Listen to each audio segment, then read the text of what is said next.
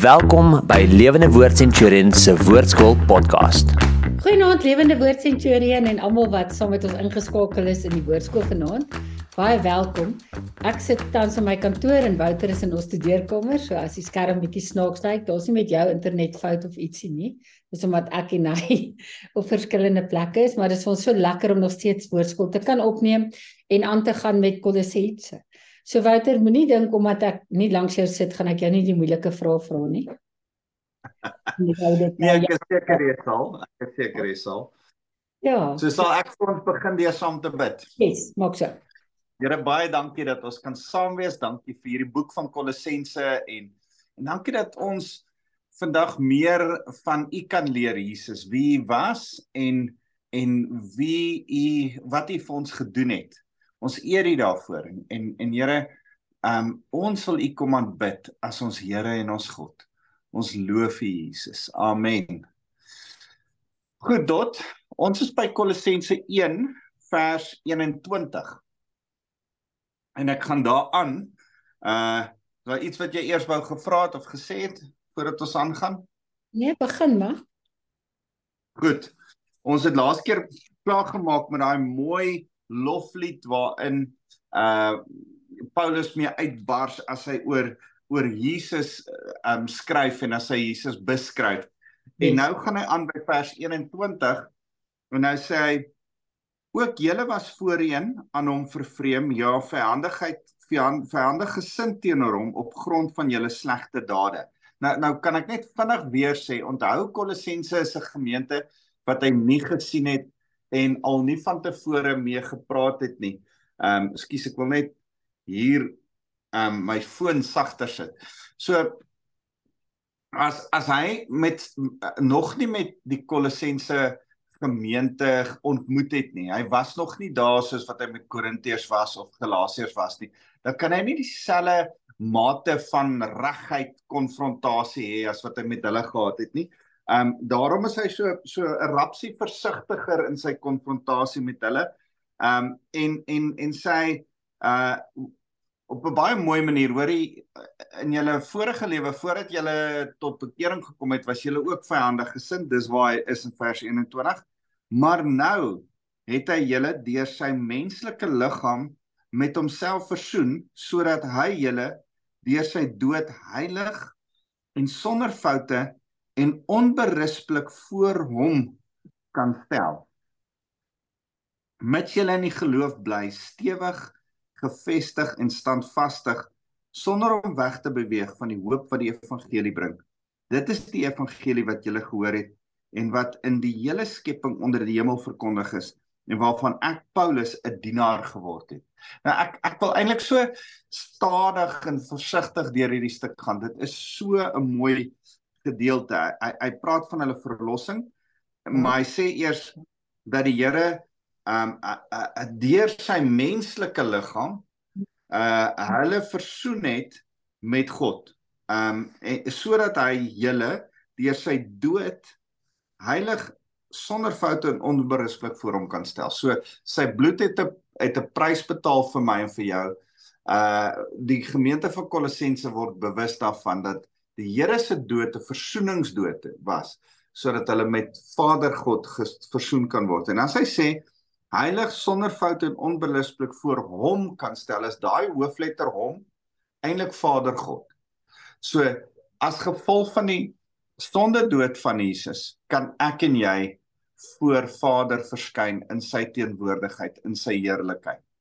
En en dis altyd vir my so mooi daai beeld dat die nuwe Jerusalem gaan 'n perfekte vierkant wees want 'n perfekte vierkant of perfekte kubus is hoe die allerheiligste gelyk het. Ek en jy se ewige lewe gaan in die allerheiligste wees saam met die Vader. Uh ons het die voorreg om in die Vader se teenwoordigheid te kom omdat hy ons heilig, onberispelik, sonder sonde sien deur die versoeningsdood van Jesus. En dis wat uh, uh Paulus hier beskryf. En daai prentjie wat ek altyd teken is dit die geregtigheidsstap wat nou gebeur. Jesus maak ons geregtig en dan sê hy mits julle in geloof bly stewig gefestig en standvastig sonder om weg te beweeg van die hoop wat die evangelie bring. Nou praat hy oor heiligmaking. Ons ons kan nie weer terugval of afdwaal of lou raak nie. Ons moet bly in geloof. Dis daai pad wat ons nou stap as gelowiges. So ons is geregtig gemaak sonder sonde. Nou moet ons so bly stap. So, met praat oor geregtigheid, nou praat oor heiligmaking. Dan sê dit is die evangelie wat jy gehoor het en wat in die hele skepping onder die hemel verkondig is en waarvan ek Paulus se dienaar geword het.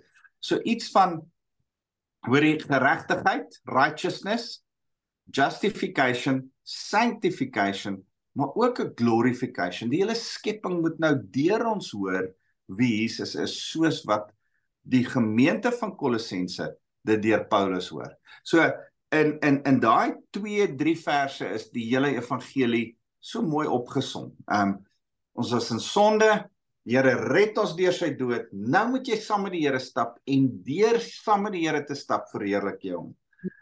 Dis die gospel. Dis dis die hele evangelie in Kolossense 1 vers 21 tot 23. Dis so mooi.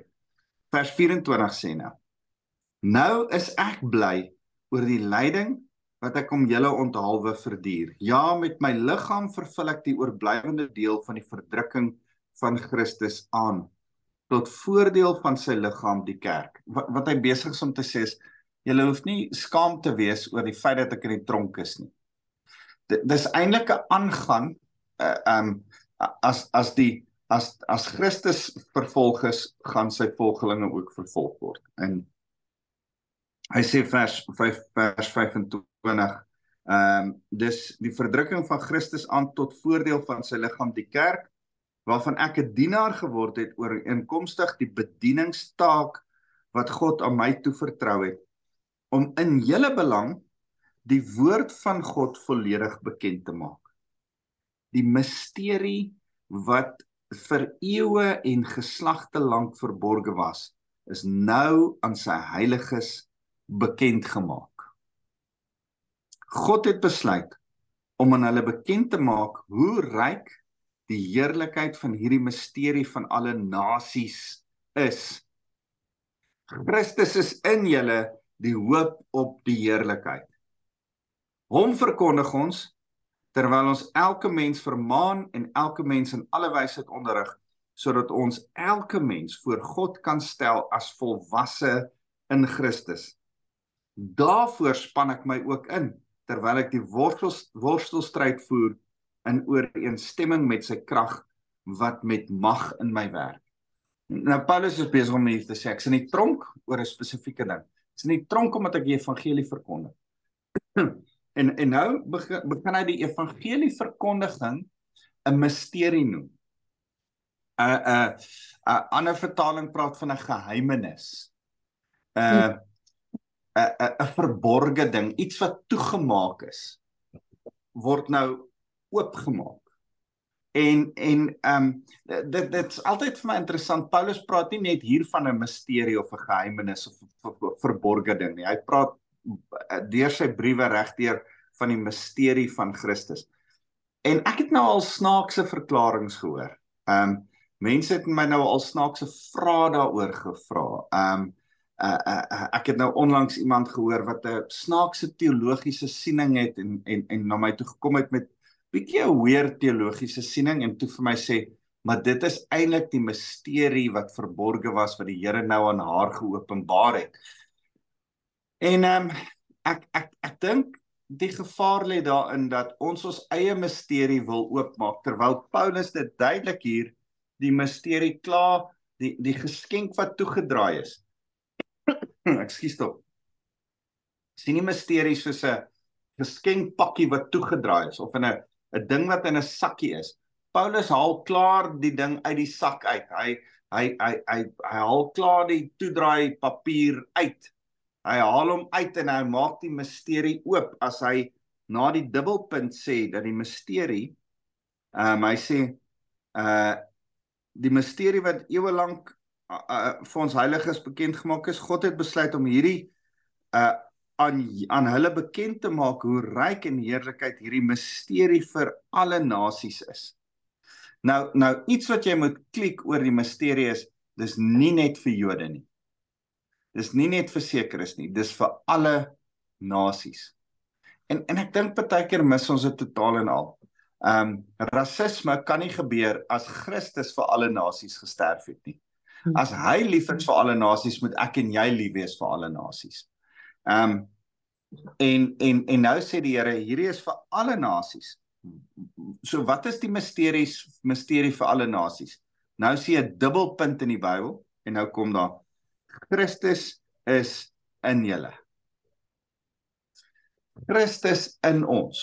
Ons is in Christus se dood heilig gemaak, regverdig gemaak. Ons is in Christus vasgevang en daarom kan ons aan die Vader wees. Maar Christus is ook binne in ons.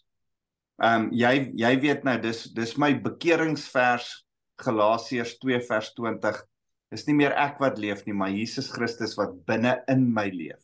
Daai ding het net so by my geklik toe ek klik dat die Christus wat ek wou dien met my hele lewe en ek nie lekker reg kry nie. Ek kon kry nie die hang of it nie. Ek, ek kom nie lekker reg met met hoe om die Here regtig te dien nie tot ek in my gees geklik het dat Christus in my en dus deur my woonagtig wil wees. Christus wil in my leef ja. en deur my leef. Maar ek sit net en dink aan as mens nou kyk na ander godsdienste en ander gelowige gelowe. Daar's nie een ander godsdiens of so iets wat enigsins naby aan so iets kom soos Islam glo nie dat Allah in hulle is of en en die nee. staan of Hindoeïsme of enige so iets nie. Dit is dis net totaal anders as as wat ander gelowe sê. Is ek reg? Ja. Nee, jy's jy's ten volle reg. En en en ehm um, wat die wonderlike ding is is dat Christus in ons is om ons te gebruik tot sy heerlikheid. Hoor wat sê hy verder? Hy sê Christus in julle die hoop op die heerlikheid. Daar gaan heerlikheid eendag kom. Kom ons kom ons gaan eers ver as die hemel kom en ons is almal verheerlikte liggame die Here verskyn ons leef in sy teenwoordigheid dan is daar ten volle heerlikheid glorification. Maar ek en jy is besig om stukkie vir stukkie die Here se misterie oop te maak vir al die nasies. Ons is besig om om stukkie vir stukkie dis soos iets wat jy stadigheid 'n vakkie uittrek deur my en jou se alledaagse lewe dit wat ons sê dit wat ons doen hoe ons konflik hanteer hoe jy uh hoe jy jou bediende hanteer, hoe jy jou kar ry, hoe jy uh, sport doen, hoe wat, wat ook al jy doen. So stadig maar seker besig om die Here te reflekteer. En as ons die Here reflekteer, dan dan is ons besig met ons foute en met ons goed en ons spoed grensoortreding. Ah, en dan te sê Here, ek is jammer en weer te probeer reg lewe stadig maar seker besig ja. om te sê ek lewe tot die Here se eer. Ek lewe om hom te verheerlik. Ek's besig om die prentjie van wie Jesus is en moet wees in ander se lewens vir hulle oop te maak deur die die die die misterie papier af te trek sodat die waarheid kan kan uitstaan. So dit is die misterie is dat ons vir mense wys Christus leef in ons. Deur middel van sy Heilige Gees leef die Here binne in my en binne in jou. En as hy binne in ons leef, leef hy dus ook deur ons. Goed. En uh wat Paulus het hier 'n ander ding aangespreek. Um wat hy wat hy mee begin van ek meen terwyl hy hierdie ding skryf, is hy in die tronk en word hy vervolg. En ja. Paulus se lewe van hier af word nie beter nie. en en deel. Nee, so en en ek dink baie keer die die kultuur onder Christene is om totaal nie te praat oor die suffering nie. Om nie te praat oor moeilike goed nie, oor oor moeilike goed wat mens deurgaan, veral as jy besig is met die regte ding. Um vervolging en daai goed. In feite, dis 'n kultuur van maar as jy besig is met die Here se goeders, hoekom beskerm die Here jou nie of hoekom waar het jy nou 'n deur oopgelos? Ek soek nog die teologie vir daai oop deur. Né? Nee? Daai daai versie soek ek nog, maar dalk as ons deur al 66 boeke van die ja. Bybel is, sal jy vir my daai vers op kan wys. En en die ding van ja, maar waar jy deur oopmaak? Want die fout moet by jou lê of ver, ver, verstaan jy ver, verstaan jy die denkwyse? Want ons wil nie hierdie ding aanspreek van ten spyte daarvan dat Christus in jou is. Ten spyte dat die Here hierdie ding vir Paulus oopgemaak het en dat Christus in hom is word hy onregverdig in 'n tronk gesit of tans is hy nou in huisarrest en soos ek sê die Here het hom nie uitgebuil nie hy is eventually 'n martel dood deur 'n onregverdige heidense regering gegee oor die feit dat hy verkondig Christus is in ons. Persoonlik ja. maar ons me, mens wil nie daaroor praat, mens wil nie daai erken uit die woord uit nie, want alles moet net nee, ver, verstaan jy, mens wil nie daaroor praat nie. So of of verstaan mens wil dit nie erken nie en dis wat Paulus sê, hoor jy julle om die Here te dien en deel te wees van sy inheritance en om in jou te hê Daar gaan nog steeds vervolging wees, daar gaan nog steeds suffering wees, daar gaan nog steeds onregverdigheid wees teenoor jou. Ja, ja ek ek dink is so belangrik om die teologie daarvan uit te sorteer. Hmm. Ons leef in 'n gebroke wêreld as gevolg van Satan en sonde en die sondeval. Al is ons Christene, is ons nie van hierdie wêreld nie, want ons het nou 'n nuwe burgerskap. Uh, hmm. Ons is nou hemelse hmm. burgers, maar hmm. ons is nie van hierdie wêreld nie, maar in hierdie wêreld.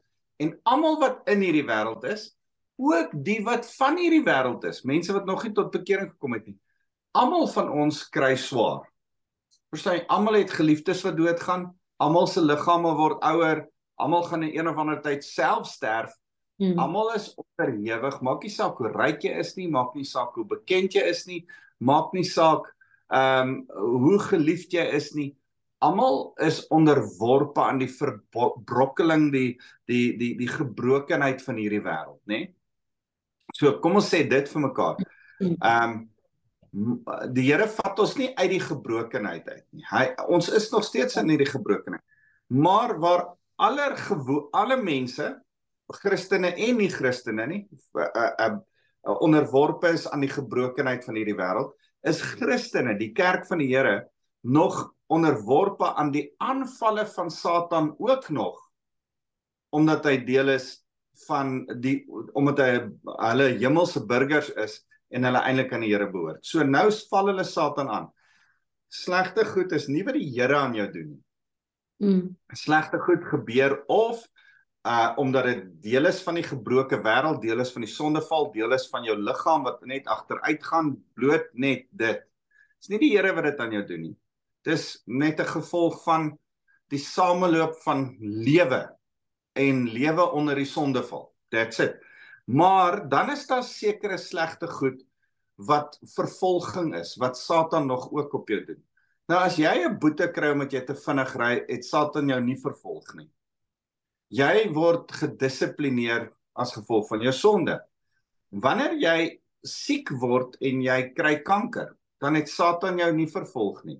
Jy's net bloot onder eh, die gewone agteruitgang van mense se liggame wat waardeur ons almal gaan op verskillende vlakke en wyse en maniere, nê?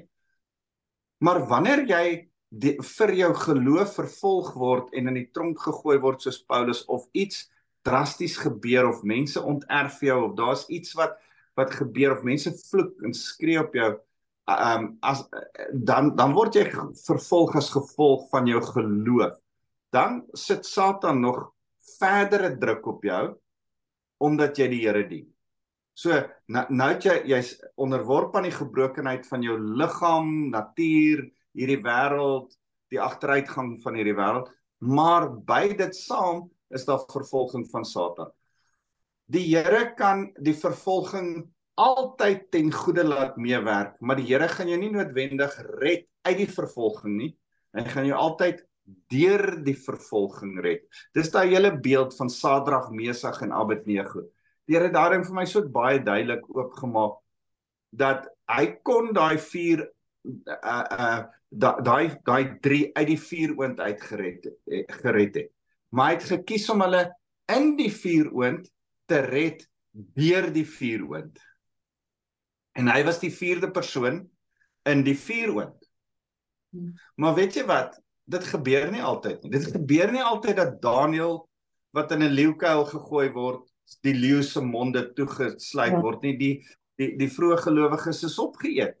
Uh uh uh, uh Paulus se kop is kort hierna afgekap. Ja. Um uh Petrus is onderste bo gekruisig. Verstaan jy so daar is vervolging maar by ouende is die vierde persoon wat saam met Sadrag Mesach en Abednego was Jesus altyd saam met die vervolgdes of hulle op 'n brandstapel sterf of hulle doodgemaak word of hulle swaar kry of hulle geboelie word op skool of hulle sleg gesê word deur die familie of hulle die vierde een wat saam met Sadrag Mesach en Abednego was die een wat Nebukadneser gesê die gode seun is is altyd in vervolging by ons al gaan ons deur die doodskade weer sê Dawid in Psalm 23 Jesus is by ons so hy kan nie vervolging gebruik, maar hy kan jou dood ook gebruik. Christen. Hmm. Dan hy hy kan al twee, hy kies op watter manier wil hy sy naam verheerlik deur jou vervolging. So, hoe jy gewone aardse moeilikheid hanteer, aardse agteruitgang van jou liggaam en van die lewe en finansies en al hierdie goed wat deur almal gaan. Uh, uh, ek wil weer sê, ehm um, slegte dinge gebeur met almal.